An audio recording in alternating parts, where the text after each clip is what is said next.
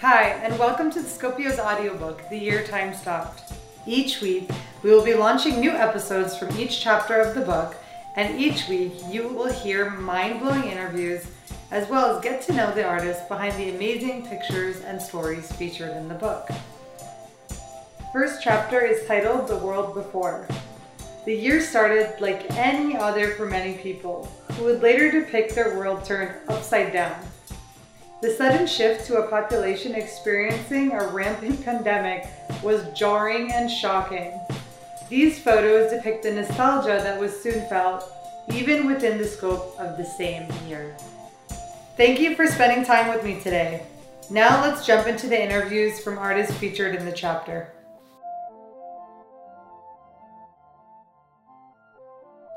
The Seoul city, not only Seoul but the country, is suffering and will continue to suffer due to high concentration of fine dust. As COVID 19 slowed down everything that aggravates air pollution, the concentration didn't rise as high in the air as it, it, it often does. But before the pandemic, we were regularly every day faced with a fine dust fog, which is killing us slowly.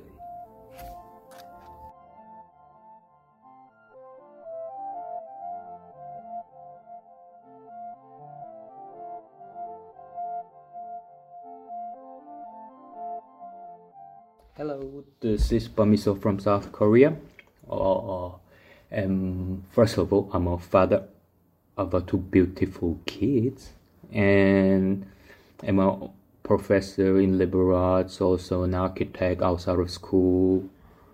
Mm, I grew up in France, lived there like 20 years, came back 10 years ago, and currently I'm based in Seoul. Hello, I'm gonna do some Q&A. The first question is why did you decide to become a photographer? Well, I'm not a real photographer yet. I will try to be one, but not yet.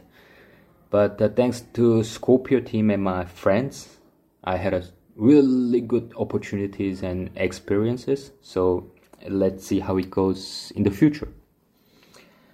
Uh, the second question is talk about your photo and story behind it and the process when taking this photo? Well, South Korea is not dealing seriously with fine dust problem, so I had to take this photo to show the world that that how difficult it is to live under the fine dust fog. The picture was taken during the daytime, so as you can see, it's that fog is really is a problem here. You can even breathe under it. You have to wear wear the mask. You can even take your kids out. So well picture is just part of the problem but but the the purpose the goal was to show the world how difficult it was.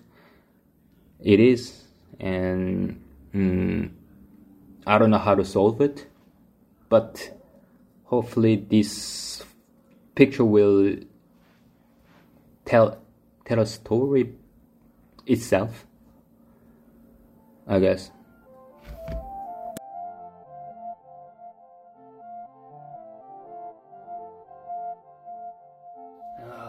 And the third question is as a photographer, what do you hope to achieve mm, through your photos? Mm, well, mm, if it tells a story, if it can help something or someone, that would be great. That's the achievement, I guess. And the final question would be How do you feel about having your work featured in the printed media wow it's uh it's something it's uh kind of a for me as a as a amateur photographer it's a once in lifetime opportunity i guess i'm really happy to be featured and i thank uh, Scopio team for that. Really. Mm-hmm. And is that important to you as a photographer? Of course. As I said, uh, I, I, I, I had a good start thanks to you and thanks to my friends. And this will enhance my skills, I guess, and give more envy to go further in the as a photographer, I guess. Uh, well,